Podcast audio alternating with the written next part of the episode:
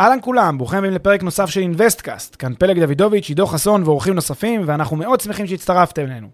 הפרק בחסות רנטפו, פלטפורמת השקעות חכמות בנדל"ן עם האנשים שמאחורי אינוויסטקאסט. רנטפו מאפשרת לכם להשקיע בשקיפות וביעילות בנכסים מניבים, תוך ליווי וניהול מוקפד ומקצועי מקצה לקצה. היכנסו ל-rentpo.com, חפשו השקעה שמעניינת אתכם ותאמו איתנו פגישה דיגיטלית. בנוסף, לפני שנתחיל, נזמין אתכם להצטרף לקהילת המאזינים של אינוויסטקאסט בפייסבוק. חפשו אינוויסטקאסט בשורת החיפוש והצטרפו לקהילה. ועכשיו לפרק נוסף של אינוויסטקאסט.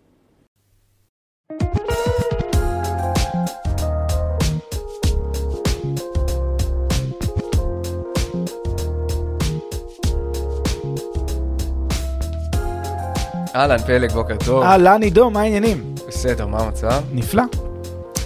יפה, אנחנו אה, התכנסנו היום לדבר על אה, שכירות ארוכת טווח, uh, וכשאנחנו אומרים uh, שכירות ארוכת טווח, אנחנו לא מדברים על uh, הסדר של סוחר מול בעל דירה להשכרה לתקופה ארוכה יחסית, כי בכל זאת זה עניין uh, הסכמי פשוט בין uh, שני אנשים ולא משהו רחב ומתוכלל יותר, ואתה יודע, אין, uh, אין הרבה מה להגיד על זה חוץ, מ, חוץ מזה שזאת אופציה. אבל uh, מה שאנחנו כן רוצים uh, לדבר עליו היום זה uh, פיתוח של שוק שכירות לטווח ארוך ברמה, אתה יודע, הממוסדת יותר, המפוקחת, עם תמריצים מהמדינה, דרך הקבלנים, דרך המשקיעים, ועד בסוף באמת השוכרים uh, בקצה. וננסה להבין אם זה טוב לכל אחת מהחוליות בשרשרת, אם זה לא טוב, איפה זה גם טוב וגם לא טוב, איך זה יכול להשפיע על מחירי הנדל"ן בארץ, על מחירי השכירות, על שוק המשכנתאות, על הכלכלה, ו- ועוד ועוד.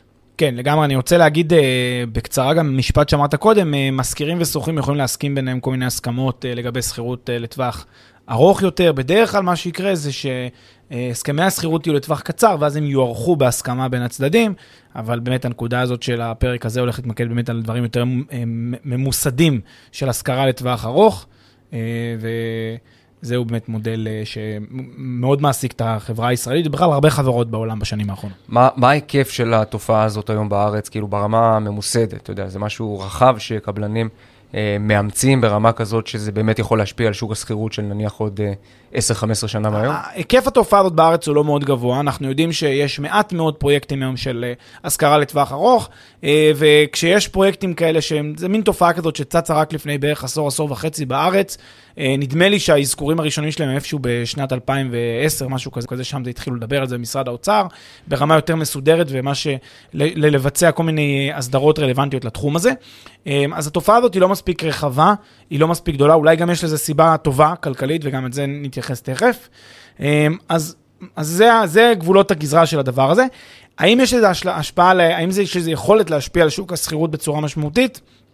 בגלל שזה לא תופעה גדולה, אז כנראה שההשפעה של זה תהיה מינורית, אבל אם זה יגדל לממדים אה, משמעותיים יותר, אז אנחנו נראה שזה יותר יתחיל לחלחל ותהיה לזה כמובן השפעה. אז אתה אומר, ככל שהתופעה הזאת תתפוס יותר חזק אה, את הקבלנים, אז באופן טבעי אה, צפויה להיות לזה השפעה על מחיר השכירות בישראל ואולי גם על מחיר הנדל"ן באופן כללי, כי הרי מי ששוכר דירה לעשר שנים, אה, אתה יודע, ככל הנראה לא קונה דירה למגורים, אה, או לא, לפחות לא בנקודת הזמן הזאת. וככל שהתופעה הזאת תישאר תופעה שבשוליים, אז היא תהיה איזשהו פתרון לקבוצה יחסית מצומצמת של אנשים, אבל השפעה על מחירי השכירות ומחירי הנדל"ן לא תהיה בכלל או לא תהיה משמעותית. בדיוק, זה דומה באמת לנקודה שאנחנו מזכירים אותה לא פעם, שאם נותנים איזשהו, איזושהי הסדרה או איזושהי תוכנית, שהיא תוכנית נקודתית לקבוצה מסוימת, לאזור מסוים, לא משנה למי זה יהיה, אז זה באמת נותן פתרון ונוגע בעיקר באותם אנשים שזכו ושנהנו מההטבה, כל השאר מוחרגים. עכשיו, כל זמן שיש קבוצה אחת שנהנית והשאר קצת מרגישים, מסבסדים את זה, אבל בשוליים, לא בצורה משמעותית, אז זה עוד חצי צרה. הבעיה קורית, ואולי גם ניכנס יותר לעומק בהמשך, כשזה נהיה משהו טיפה יותר גדול, ואז יש כבר, אתה יודע, יש כבר הרבה שנהנים, כשיש אוכלוסייה גדולה שמסבסדת אותם ולא נהנית, ואז, וכל אחד מרגיש את זה, את, את הסבסוד הזה, ואז יש לך פה מין מתח כזה, מין סיטואציה כזאת שאתה בא, אתה באת לעזור ודווקא יצרת יותר נזק, ופה בדיוק החשש מהתוכניות האלה והרעיונות האלה. אולי, אולי נדבר על זה קצת יותר, שנדבר על כן, הקריטריונים, כן, כי באמת כשיש קריטריונים שיש בהם איזשהו היגיון, אז אולי הבעיה שאתה מדבר עליה קצת מצטמצמת, וכשיש קריטריונים בלי הרבה היגיון, אז הבעיה הזאת הופכת להיות הרבה יותר רחבה.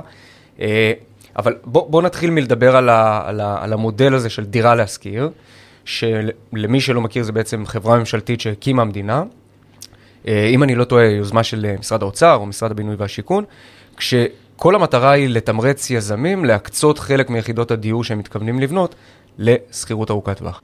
כן, אז בעצם uh, הרעיון הזה של uh, uh, פרויקטי דירה להשכיר ופרויקטים נוספים שמקודמים על ידי כל מיני רשויות uh, ממשלתיות בארץ, uh, הם בעצם uh, מעין השכרה כפויה, או יצירה של uh, שוק, uh, שוק דירות מסוימות שמיועדות לצורכי השכרה, כשהדגש הוא שחלק לפחות מהדירות האלה יושכרו לטווח ארוך. מה, מה בעצם הרעיון כאן?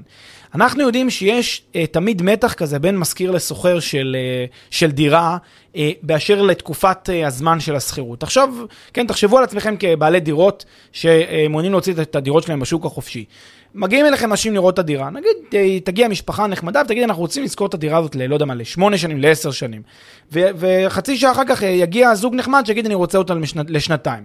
בהנחה שאין פער מחירי משמעותי ש- שתסכים הראשונה לשלם, למה שתרצו לכבול את עצמכם מראש לשמונה, עשר שנים? כלומר, למה שמראש תרצו, אפילו שאתם מתרשמים שהם אחלה והכל בסדר, בדרך כלל אתם תעדיפו לעצמכם את מה? את הגמישות. כלומר, לגמישות יש ערך כלכלי שלא מתבטא במחיר של, הדמי שכירות. כמובן שאם הראשונים, המשפחה, תרצה לשלם דמי שכירות גבוהים יותר, נגיד ב-10-20 אחוז, אולי תמצאו את עמק השווה ותוכלו להסכים לטווח ארוך יותר, אבל כל זמן שזה לא המצב, אתם תעדיפו מסיבות ברורות את אלה שמוכנים לשכור לתקופה קצרה יותר. כל הרעיון הזה עומד בבסיס באמת הנושא של השכרה לטווח ארוך. כי מה שחוששים באמת אה, ברשויות, לא רק בארץ אגב, בהרבה מדינות בעולם, זה מפני מצב שבו אנשים נרתעים מלהיכנס לשוק ההשכרה, נרתעים מלהיכנס לשכירות, בגלל שהם חוששים ממה? מהפינוי. הם חוששים מזה שיום אחד, בעוד ארבע שנים, בעוד חמש שנים, יגיע בעל הדירה, לא משנה כמה טוב הייתי, לא משנה כמה שילמתי בזמן, הכל בסדר, יגיע בעל הדירה, יגיד, שומע, אני רוצה לגור פה, או אה, הבן שלי רוצה לעבור לכאן, אז, אז נא תפנה. ו, ובן אדם שרוצה לתכנן קדימה אה, טווח ארוך, אפילו רוצה, אתה יודע, שיהיה לו נעים בדירה שלו, אפילו קצת לשפץ, תחזק אותה, טיפה לסדר אותה כמו שהוא רוצה, יירתע משוק השכירות בדיוק מהסיבות האלה. לכן, באות רשויות מכוונות באמת טובות ואומרות, שמע, בואו ניצור, נשנה את האיזון הזה, את האיזון השלילי הזה שבין משכירים לשוכרים, ונכפה בצורה כפויה, מאסדרת כזאת, על חלק מהדירות לפחות להיות בתנאי טווח ארוך, כלומר שוק לטווח ארוך. ואז מה שעושים, למשל בתנאים של... אה, של דירה להשכיר, שזה סוג מסוים של פרויקטים כאלה, תמריצים כאלה לטובת יזמים, אומרים להם, אה, ותכף ניכנס אולי יותר לקריטריונים, אבל אומרים להם שבמודל הזה אתם צריכים גם להקצות לפחות חלק מהיחידות שאתם בונים להשכרה לטווח ארוך. ככה אנחנו בעצם נותנים להם תמריץ כלכלי מצד אחד, ומצד שני גם מבטיחים שיש שוק שכירות ארוך טווח מתפקד, כזה שהיום לא נמצא. אבל אז מה בעצם, מה בעצם התמריץ הכלכלי ליזמים? אז, אז, אז, אז יש באמת כל מיני תמריצים, אה, אני לא רוצה להיכנס לפרטים יותר מדי לעומק, כי יש גם את חוק עידוד השקעות הון שנכנס כאן, ויש גם את uh, פרויקטי uh, דירה להשכיר, שכל אחד מהם יש לו קצת את האופי שלו ואת התמריצים שלו, אבל אני אתן דוגמה למשל לסוגים כאלה של uh, פרויקטים. Uh, יכול לבוא uh, משרד הבינוי והשיכון להגיד ליזם, להתמ... בעצם להוציא מכרז ולהגיד יש כאן איזושהי קרקע, לא משנה, נגיד יש כאן uh, 300 יחידות דיור, אנחנו מבקשים מיזם שיבוא וייכנס, יקים את הפרויקט, את כל הפרויקט, 100% ממנו בשלמות אנחנו נוציא להשכרה, שזה כבר נקודה ראשונה, כלומר זה יהיה דיור להשכרה למשך העשור הקרוב, לא יודע מה, 7 שנים, 8, 10 שנה, 20 שנה הקרובות, זה חייב להיות דיור להשכרה ולא דירות שמוכרים אותן בשוק החופשי. תכף אני גם אדבר אולי על הצביון של הבניין הזה שהולך להיות ביום שאחרי, קצת דומה לביקורת שיש לפעמים על מחיר המשתכן, אבל תכף ניגע בזה. אז כל הפרויקט הזה יוצא כדירות להשכרה, שבעצם היזם מחויב ל- לא למכור את הדירות האלה לתקופה מסוימת. אפשר גם להגיד לו שחלק מהדירות הוא כן רשאי למכור, אבל זה הכל כתלות בתנאי המכרז. ואז אומרים לו, אתה בונה את הדירות, מוגבל ממכירת הדירות נניח לעשר שנים. אה, כשאתה צריך להקצות חלק מהדירות, אה, נניח שליש מה, מהפרויקט, אה, לתנאי תנאי דירה להשכיר. ותנאי דירה להשכיר אומר מחיר מפוקח, אה, אומר הסכם שכירות, שהסכם השכירות הזה הוא גנרי, והסכם שכירות אה, ספציפי מסוים שכבר מופיע בתנאי המכרז, כלומר כבר בתנאי המכרז, כבר ביום שאתה חותם, אתה חותם שזה יהיה הסכם השכירות שאתה תציע אחר כך כמשכיר לאותם שוכרים שייכנסו בתנאי דירה להשכיר. ולצד הדבר הזה יהיו שני שליש מהבניין, שזה דירות שאפשר להשכיר אותן בשוק החופשי, כלומר בתנאי שוק חופשי, במחיר רגיל. צריך רק לומר, יש איזה תקופת זמן, יש גם uh, ב, ב, בתוך תנאי השכירות האלה, נותנים לב, בעצם לשוכרים מעין אפשרות, עכשיו מסלול uh, ישיר כזה לעשר שנה לפחות, לגור בדירה הזאת, עם יכולת להעריך בבחירתם המוחלטת שלהם, כן, uh, באופציה שמתחדשת מאליה מדי שנה לבחירת השוכר, אז השוכר פה בעצם מקבל אפשרות לגור מינימום עשר שנים בפרויקט הזה כרצונו, כאשר גם נושא עליית שכר הדירה היא קבועה בתוך אותו הסכם גנרי, שההסכם הגנרי הזה הוא מדבר על בדרך כלל הצמדה, או שזה אחוז עליית ערך שנתית, משהו כזה, אז זה פחות או יותר המודל, כמובן ששכר הדירה הוא יהיה מסובסד, הוא יהיה מפוקח, הוא יהיה כנראה מתחת למחיר השוק של אה, שכר הדירה באזור, או שאולי הוא יהיה אה, אה, שכר הדירה הבסיסי שאפשר לקבל. יתר הדירות כאמור יהיו דירות אה, שוק חופשי. אז זה דוגמה למודל, אה, אה, למודל כזה שקיים. יש עוד כל מיני מודלים שכל מיני רשויות מאמצות, שלאו דווקא משרד הבינוי והשיכון או משרד האוצר. אז זו דוגמה, אבל עדיין לא נגענו בתמריץ ליזם. אז, אז התמריץ ליזם הוא בעצם בדרך כלל בהנחה על מחיר הקרקע. הנחה על מחיר הקרקע, כלומר, כמו, כמו במחיר למשתכן, התמריץ הוא בעצם הפחתה, בעצם סבסוד של אה, עלויות, עלויות הקרקע, רכיב הקרקע, כדי לתמרץ את היזם ובעצם לייצר לו את הרווח. אז, אז, המודל, אז המודל בדרך כלל הוא, היזם קונה במחיר נמוך, לצורך העניין של 30-40 אחוז אפילו ממחיר הקרקע, מערך הקרקע. חלק מהדירות מתחייב להשכיר לטווח ארוך. אחרי פרק זמן מסוים, לצורך העניין 20 שנה, לפי תנאי המכרז, הוא יכול למכור אותם בשוק החופשי, ואז גם את הפער של מחיר הקרקע הוא נהנה ממנו מאוד. כן. אבל תגיד, מה, מה עם נגיד אה, עניינים תזרימיים? כי הרבה פעמים אה, יזם שרוצה להקים פרויקט, צריך כסף, צריך למכור דירות, צריך להראות לבנק מכירות. מאיפה הוא מביא כסף כן, אז, כזה שכל יש, הפרויקט להשכרה? יש כאן תנאים ייחודיים גם בצד המימון אה, של עסקאות מהסוג הזה.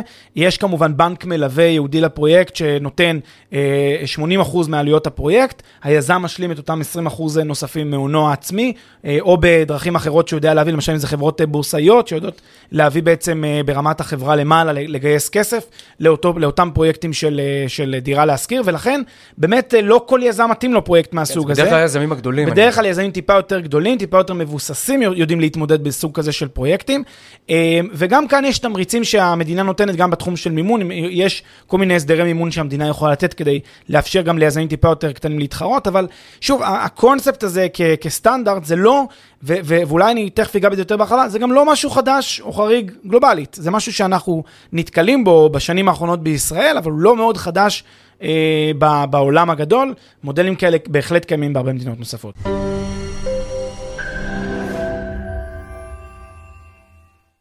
לפני שנמשיך, כמה שניות מזמנכם. הפרק בחסות רנטפו, פלטפורמת השקעות חכמות בנדל"ן עם האנשים שמאחורי אינוויסטקאסט. רנטפו מאפשרת לכם להשקיע בשקיפות וביעילות בנכסים מניבים, תוך ליווי וניהול מוקפד ומקצועי מקצה לקצה. היכנסו ל-rentpo.com, חפשו השקעה שמעניינת אתכם ותאמו איתנו פגישה דיגיטלית.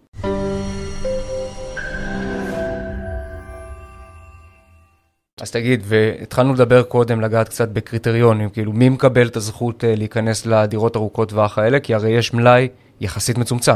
בדיוק, אז כאן, כאמור, אה, בדומה להרבה מאוד... אה, החלטות כאלה חברתיות, החלטות כאלה שקשורות לנדל"ן, לכלכלה, בסופו של דבר it comes down, it comes down to הגרלה, כן? יש קריטריונים, הקריטריונים הם בעיקר הם סוציאליים כמובן, נגזרים ממבחני הכנסה כאלה ואחרים, או כל מיני מבחנים אחרים, אבל בסוף, כדי להחליט אם יש לך פול של, של לא יודע מה, איקס זכאים, ואתה יש לך רק אה, עשרה אחוז מאיקס שיכולים לקבל את הדירות האלה, אפילו פחות כמובן, אתה צריך לעשות הגרלה, ולכן יש גם תהליך של אה, הגרלה מבין כל, ה, מבין כל, ה, אה, מבין כל הזכאים צריך בסוף להגריל, בדומה לתוכנית מחיר למשתכן, וזאת גם באמת אחת הביקורות. הביקורות שאפשר להגיד על התוכנית הזאת, אה, אבל, אבל לכל, ה, לכל הדעות במובן הזה, המטרה, האינסנטיב של התוכנית, שוב צריך להבין, זה לאו דווקא האינסנטיב הסוציאלי, זה לאו דווקא נושא אה, המחיר המפוקח או המחיר המוזל, זה לאו דווקא זה, זה יותר ההבטחה הזאת שאני אוכל לשכור את הדירה לתקופה ארוכה, מה שהיום אה, נמנע ממני בשוק השכירות הגדול שאני רגיל אה, כן לפעול בו. בהתחשב בהיעדר אלטרנטיבה של אנשים ממעמד סוציו-אקונומי נמוך לקנות דירה לצורך העניין. בהתחשב... כלומר, לתת ב... להם את הביטחון הזה בתוך שוק השכירות. בהתחשב בעובדה שהם לא מסוגלים לקנות דירה בעצמם. בדיוק, בהתחשב ביכולות הכלכליות של אותם אנשים לרכוש דירה, ובהתחשב בכך שהאפשרות של אותו זוג גם לשכור מוגבלת, גם מבחינת מחירי השכירות, וגם מבחינת היכולת לקבל איזושהי יציבות ולהיות אה, עם מחיר אה, עכשיו שרצתי עשר שנים קדימה, אה, שגם זה דבר שנמנע ממני. אז באמת, זה, אלה שתי הנקודות המרכזיות כאן. אז המדינה בעצם מתמרצת את היזם להקים כאלה פרויקטים, היזם מרוויח מזה, חלק מהאנשים שאין להם את היכולת לקנות דירה, והם צריכים את, ה, את, ה, כן, את הביטחון הזה בבית, מרוויחים מזה. הציבור בכללותו, כן, כמובן, דרך הערוץ של, של המשרד הרלוונטי שמקצה את המשאבים, משלם, כן, את הסבסוד הזה. מה כל כך רע מבחינה כלכלית? טוב, אז, אז אה, לא, אין פה בכלל, אין, אין, אין בהכרח כאן שאלה של טוב או רע. יש כאן אה, בעיות שאפשר אה, להצביע עליהן, יש כאן יתרונות ויש חסרונות לכאן ולכאן מבחינה כלכלית. בואו נתחיל רגע בחסרונות, בדברים שהם בעייתיים. אז אה, התפיסה הכלכלית הרחבה אומרת, כדאי להתערב איפה, איפה שיש כשלי שוק, איפה שדברים לא עובדים כמו שצריך, איפה שדברים, אה, אה, אתה יודע, אה, לא, לא פועלים בצורה תקינה. עכשיו, במדינת ישראל אנחנו יודעים ואנחנו מסבירים את זה המון ואנחנו שומעים עם הרבה מאוד מומחים, הבעיה היא בהיצע. כלומר, הלב של הבעיה במדינת ישראל היא בהיצע הדירות, היצע המגורים בישראל. ההיצע לא מדביק את הביקושים. יש כאן עלייה מאוד גדולה של אה, עולים ממדינות רבות בעולם, יש כאן גידול אוכלוסייה טבעי מאוד גדול בהשוואה בינלאומית, יש כאן עלייה ברמת המחיה. עלייה, עלייה ברמת המחירים, עלייה ברמת הצריכה. כן, עזוב, שים רגע משבר הקורונה בצד, אני מדבר ברמה יותר רחבה, הרבה מאוד שנים. אז כן, אז אנשים משפרים, משפרים, משפרי דיור, אנשים אה, צורכים יותר, קונים יותר, יש כאן יותר אנשים שגרים פר, פר אה, מטר, כן, בטח בהשוואות בינלאומיות. יש כאן בעיות תחבורתיות שגורמות לאנשים עוד יותר להתרכז במרכז ולרצות לגור כמה שיותר קרוב למרכז. יש כאן הרבה בעיות בתחום של היצע הדיור. וזאת בעיה שיש כאן. ומה מנסים לעשות? לא מנסים לפתור את הבעיה, כי לפתור את הבעיה זה קשה, התוצאות לא רואים אותה מיד, לוקח הרבה זמן עד שמצליחים, ויש אנשים שצועקים, ויש אנשים שברחובות, ובצדק מבחינתם, וכשאתה מתמודד עם הביקורת הזאת מצד ימין, אתה צריך להבין שגם יש בעיות שלא פתר אותן בצד השני, והבעיות שיש בצד השני זה אותן בעיות באמת של ההיצע, וכל זמן שלא פותרים אותן, אז הכל יהיה בבחינת פלסטר על, על, אתה יודע, על משהו שנמצא מתחת לפני השטח, שהוא הרבה יותר חמור. לכן, אה, הביקורת המרכזית סביב מהלכים מהסוג הזה היא, אתם יכולתם לפתור את הבעיה הזאת של גם שכירות לטווח ארוך וגם של שכירות במחיר אה, שווה לכל נפש שווה לכל כיס וגם אה, אה, לפתור כל, אה, כל, את כל מאבריכם באמצעות זה שהייתם מגדילים את ההיצע. הייתם יוצרים בוסט גדול של בנייה, משחררים קרקעות לבנייה, מפשירים קרקעות. היה פה עכשיו אה, תקופה, תקופת ביניים קצת קשה, אבל בעוד חמש, עשר שנים, המצב היה משתפר הרבה יותר מאשר תוכנית אחת, שתיים, באיזה, באיזה נקודה שמזניקה עכשיו איזה 300-400 דירות לשוק, ומתוכם 100 יוצאות להשכרה לטווח ארוך. אז הדרך תמיד הארוכה במקרה הזה היא דווקא תהיה הדרך הטובה והאיכותית, זאת הביקורת הראשונה שאומרים. הביקורת השנייה שאומרים, היא ביקורת שאומרת, שלא בהכרח צריך להתערב גם באינסנטיבס האלה, לא בהכרח צריך להתערב בתמריצים של אנשים, איך לחיות, מה לחיות, איך להשכיר, מה להשכיר. אולי זה נכון וטוב שיש דינמיות בשוק, אולי כאשר מכניסים איזושהי נורמה או פרקטיקה של השכרה לטווח ארוך, זה פוגע בגמישות של השוק. תחשבו למשל את הסיטואציה הבאה. נניח אותו יזם, יש לו עכשיו דירה, פרויקטים שהוא הוא, הוא, הוא קנה אותם אה, אי שם לפני אה, כמה שנים, בינתיים דמיינו שמחירי השכירות צריכים לעלות מאוד מאוד מאוד. מה יקרה אם אותו יזם עכשיו פוזל ימינה ושמאלה ורואה שמחירי השכירות במקביל עלו, ודווקא אצלו השוכרים המפוקחים שמשמרים להם עכשיו לעשר שנים שכר דירה נמוך, מה, מה יקרה איתו? אז קודם כל, כל יזם שעובר ליד דירה, אין, אין טעם לעשות את זה, כי בתקופה של עליית, עליית שכר הדירה, בתקופה של עליית מחירים, אני לא נהנה מזה, כי אני לא יכול להשכיר את זה במחיר גבוה יותר. לא, אבל הרעיון שבסוף התקופה הוא אמור ליהנות מהדבר הזה. גם. גם על... בעוד 10-20 שנה, תאבן את זה להיום, אתה תהנה מזה בחלק מאוד מאוד קטן. כנראה, ש... כנראה שלא, כי אחרת קבלנים קבלנים לא היו עטים על המכרזים האלה. אז אני לא אומר שהם, עטים. זהו, אני לא אומר שהם עטים, אבל בסופו של דבר המכרזים האלה נסגרים, הפרויקטים האלה יוצאים לדרך, יש התכנות כלכלית, אני חושב שהרבה פעמים הקבלנים רוצים לגוון גם קצת את הפורטפוליו שלהם, אה, כן, ו- וללכת להשקעות מסוגים שונים. ואגב, לא כך בטוח שה... שהולכים לפתרונות האלה זה בגלל, רק בגלל שלאנשים קשה לקנות בית, גם, כמובן, אבל יכול להיות שרוצים לעשות איזשהו גיוון בשוק הדיור. לבוא ולהגיד, יהיה גם השכרה לטווח קצר, גם השכרה לטווח ארוך וגם אה, אה, מגורים בבעלות. אה, יחד עם זאת, עדיין, אם, אם רוצים לגוון, אז למה צריך לעשות את זה מתוכלל מלמעלה ולא פשוט לתק לשוק? זאת הנקודה, זאת כן. הביקורת. הביקורת היא לא, לא צריך להגיד לשוק, להכתיב לשוק בדרך מלמעלה, איך כדאי לשוק להתנהל. כלומר, הביקורת הכלכלית כאן באה ואומרת, אה, תן ל- ל- לשוק להבין לבד מה טוב לו, ואל תכפה עליו דברים שאתה חושב שהם טובים. כי תמיד יש דברים שאתה לא יודע לצפות אותם, יש ד... תמיד דברים שאתה לא תדע איך להתמודד איתם, כי אנשים ידעו אה, אה, יותר חכם ממך לעקוף דברים ול... ולשנות דברים, ולמשל, והנה גם הביקורת שהרבה פעמים אה, כלכלנים אומרים, אז בסדר, אז עכשיו אם המחירים יעלו בשוק, בשוק השכירות הרגיל, אותו יזם יראה שהמחירים עולים, אז א', אף אחד לא ירצה ליזום פרויקטים כאלה יותר, כי הוא לא ירצה לקחת את הסיכון, כן, נגיד בתיאוריה, אבל יותר חשוב, היזם אין לו שום תמריץ ל- ל- לתחזק, לנהל, לשמור על הדירות, הוא כבר זכה את הרווח שלו, הוא כבר קיבל ב-day one, הוא כבר לא, זה לא מפריע לו כבר יותר מדי, גם ככה יש פה דיירים מפוקחים עם, אה, עם, עם שכירות נמוכה, למה לא, למה להתאמץ? למה לא, להתאמץ לתחזק? אני חושב שבתנאים של המכרז כן יש איזה שהם קריטריונים שהם צריכים לשמור עליהם, השאלה אם בפועל הדבר הזה יקרה או לא יקרה, ומי אוכף את הדברים האלה, זה כבר שאלה אחרת. זאת, זאת בדיוק הבעיה, הבעיה שאתה, אתה בתור רגולטור, אתה יוצר מין אה, רגולציה, שעכשיו אתה צריך להוסיף לרגולציה על הרגולציה, ולאכוף את נכון, האכיפה. נכון. אז. זאת הביקורת, אני חושב, השנייה בהקשר הזה. יש גם אה, מי שיגיד מהצד השני, יגיד, תשמע, יש כשל שוק שצריך להתערב בו. מהו כשל השוק שצריך להתערב בו? הוא כשל שוק שבו אין באמת לאנשים תמריץ להשכיר לטווח ארוך, כמו שהתחלנו את הפרק ואמרנו, שיש... אה, יש, יש יתרונות כלכליים, שלאנשים יש יציבות, יש יתרונות. שוו בדמיונכם את הסיטואציה הבאה שהייתם עושים איזשהו חוזה עם בן אדם, בסדר? לא שכירות, חוזה רגיל. והייתם, ולא היה בתי משפט שיאכפו את החוזה. מה זה אומר? זה אומר שמראש בתהליך הקצאת הסיכונים שלכם, הייתם, רגע, אחר כך לא יהיה בית משפט שיאכוף את החוזה, אז אולי לא כדאי לעשות את החוזה הזה, אולי יש יותר סיכונים.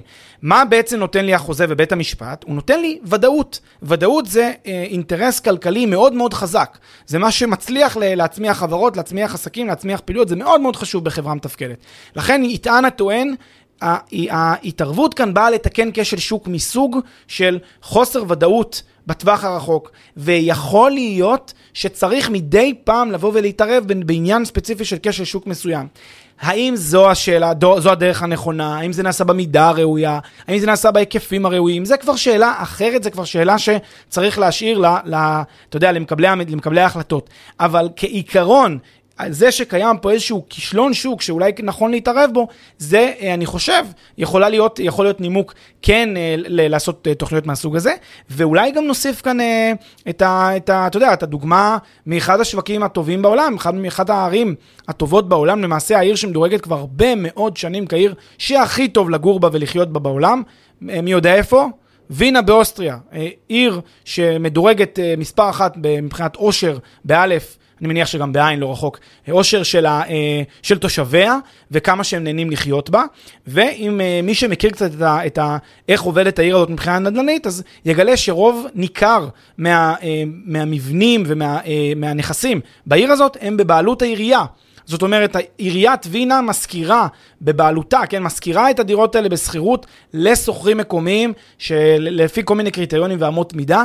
זאת אומרת, יש כאן שוק שהוא highly regulated, באמת מהמקום הזה גם של השכרה לטווח ארוך, כי, זה, כי, כי התפיסה כאן היא תפיסה יותר אה, סוציאלית, יותר חברתית, יותר מדינת רווחה כזאת, ו... אנחנו לא רואים שרע לחיות שם, אז, אז אולי לפעמים בנקודות מסוימות יש מקום להתערב, שוב, לא בהכרח אה, במידה ש... לא בהכרח באופן שזה מבוצע בארץ, בארץ, לא בהכרח במידה שזה מבוצע, ושוב צריך לזכור שגם יש את הבעיה של ההגרלות, השרירותיות, בעיות של שחיתות, בעיות אני, של... אני רוצה לחזור לעניין, לעניין ההגרלות ולתפוס מודלים שהם קצת שונים, אתה יודע, שנשענים באמת על... אה, על אה, קריטריונים שהם לא, לא סוציאליים, בלי מבחני הכנסה ודברים כאלה, אלא כל מיני דברים שהם יותר רלוונטיים ל... אה, גילדות, ארגונים, אולי גם או. כן בסוף יש לזה איזה מניע סוציאלי, כן? אבל, אבל בסוף בסוף אומרים לצורך העניין פרויקט ב, של עיריית תל אביב רק למורים, או רק ל... אני לא יודע מה. כן, אז זה, זה כבר, אני חושב, צריך טיפה יותר... אה, אה, אה, טיפה יותר לחשוב על זה רגע ברצינות. מה בעצם, מה בעצם עושים בפרויקטים מהסוג הזה? באה העירייה, זאת אומרת, זה, זה שטחה, זה זכותה, והכל בסדר, ודווקא עדיף שהעירייה תחליט ושלא איזה מתכנן על מלמעלה מרמת המדינה. באה העירייה ומחליטה, אני מקצה מתחם, אה, פרויקט, ומי שלא יודע, יש איזשהו מתחם שנבנה באזור אה, יד אליהו, נדמה לי, בתל אביב. לא, סלמה, אני חושב, סלמה. אבל אני לא בטוח. אוקיי, לא חשוב. אה, בדרום תל אביב, או מזרח תל אביב, נבנה פרויקט שייעודו להשכרה ל... אה, נדמה לי למורים, אולי גם לעובדים סוציאליים, לכל מיני אה, קבוצות מסוימות שהעירייה החליטה שלטובתם צריך לבנות את הזה, וצריך בעצם להציג נניח תעודת הוראה כדי, אה, לא יודע מה, או, או, או, או להראות שאתה מקבל תלוש מאיזשהו מוסד, לא משנה. צריך לעמוד בכ, בכל מיני קריטריונים שהעירייה החליטה, והקריטריונים האלה הם, ספ, הם ספציפיים לעובדי הוראה. עכשיו, המניעים והאינטרסים כאן הם מאוד מאוד, שוב, טובים, אף אחד לא חושד, לדעתי לפחות, שיש איזה, ש, שמי שקיבל את ההחלטה במקרה יש לו איזה אחות או אח שהוא מורה ודווקא בגלל זה הוא החליט לתת לו את זה, כדי ש, שהוא ייהנה מהשכירות המפוקחת. אז בואו בוא, בוא, בוא לא נאשים את כולם בשחיתות, כן? אה, למרות שיש כאלה שהקונספירטורים יגידו גם את זה. אבל מה בסוף קורה דה פקטו? בסוף בעצם באנו והחלטנו שקבוצה מסוימת זכאית, כי ככה החלטנו כ, כמתכנן. פה זה כבר, אתה יודע, זה קצת יותר קשה להצדיק את זה, זה קצת יותר קשה לתת לזה אה, נימוק משכנע, כי אתה בעצם פוגע בקבוצות אחרות שאולי שוב, יש להם אולי טעמים סוציאליים יותר חזקים, אולי דווקא הם צריכים יותר את, ה, את הסוג כזה של ההשכרה, אה, ואז בא, ואז, ואז אתה יודע מה מיד אומרים אנשים, מה, מה, מה הבעיה? אז תעשה גם להם. ואז, אוקיי, נגיד ניתן לו עוד קבוצה, אז תעשה גם להם. אז ניתן לו עוד קבוצה. בסוף, אתה יודע, נגמר, הנגמר, אי אפשר לעשות לכולם. אין אה, נדל"ן לכולם, אי אפשר לתת דירה בתל אביב לכל דורש. כי בסוף ייגמר הדירות בתל אביב שאפשר לתת. ולכן, בסוף, כשמבינים את זה, זה מין נקודה שבה נגיע, שכל מי ש... אה, לא קיבל, left out, אין לו כלום, אין לו, הוא לא קיבל, ואז הוא בעצם אוכל אותה פעמיים. כי גם הוא לא קיבל, כש, כשהוא, כשהוא לא, כי הוא לא זכה בשום קריטריון, אבל יותר חשוב, הוא גם מממן את זה. כי בסופו של דבר, בארנונה שהוא משלם לעירייה, או במיסים שהוא משלם למדינה, לא משנה באיזה רמה אנחנו מדברים, הוא משלם, הוא מממן מכיסו את הדבר הזה. אז תגיד, טוב, זה מתחלק אחד חלקי מיליון, אבל כל פעם יש משהו כזה. פעם נותנים לקבוצה כזאת, פעם לקבוצה כזאת, פעם נותנים... בסוף מי ש-left out כל הזמן, כי הוא במקרה אין לו את הקבוצה הזאת, כי הוא לא, לא היה פה באיזה שירות כזה וכזה, ופה הוא לא היה בגילדה הזאת, ופה הוא לא שייך לגילדה הזאת, ודווקא הוא אה, גלמוד, עני, מסכן, ואין לו כסף, דווקא הוא בסוף יישאר left out, והוא לא נהנה משום אחד מהדברים האלה, אבל הוא יצטרך לש, לשלם הרבה מאוד כסף uh, כדי לממן את כל החגיגות האלה. אז לכן הביקורת כאן היא לפעמים כשנותנים לאחד צריך לזכור שזה כן בסוף בא על חשבון האחר. ואז עולה השאלה ש, שצריכה לרחף מעל כל הנושא הזה של השכרה מפוקחת או השכרה uh, uh, שנעשית בצורה מתוכללת על ידי מדינה. השאלה היא, אם המטרה היא לתת תמריצים כלכליים, הטבות כספיות לאוכלוסיות מסוימות, זה בסדר גמור, למה לא לתת להם את ההטבות הכספיות האלה בצורה ישירה?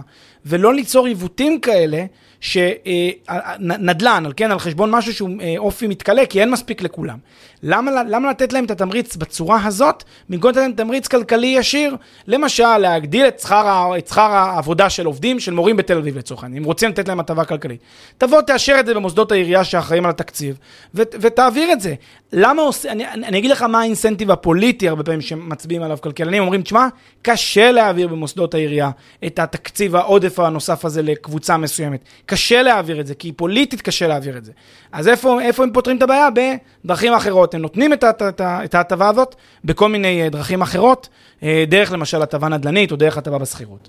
כשהייתי ילד, אז הייתי, אתה יודע, סבתא שלי הייתה שואלת אותי מה אני רוצה לחנוכה, או אני לא יודע, לאחד החגים.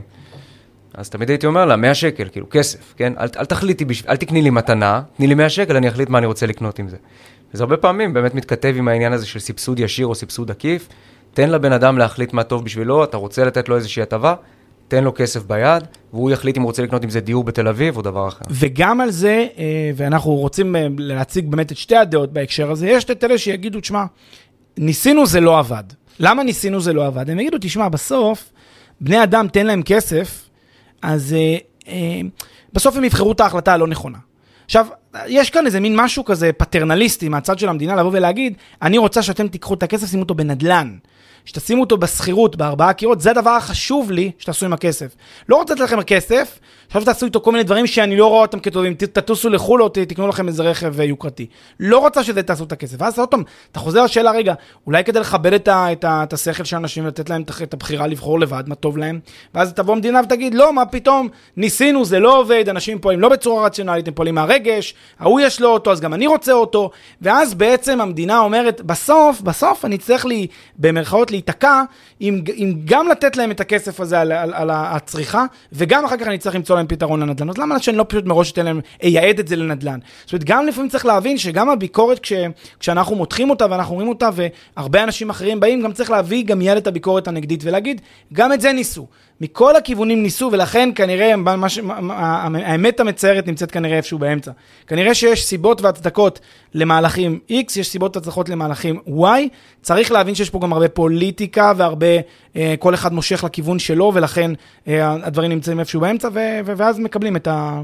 את התוצאות כן, האלה. כמו שאמרת, הרבה פעמים הנימוקים, אתה יודע, שאומרים אל תהיו פטרנליסטים, או תכבדו את האינטליגנציה של האנשים שאתם אה, רוצים לתת להם איזושהי הטבה וכולי, אז יבוא ויגיד הפטרנליסט שלא מכבד את האינטליגנציה, הוא יגיד, חבר'ה, אנחנו רואים בפועל, בדיוק כמו שאתה אומר, ש...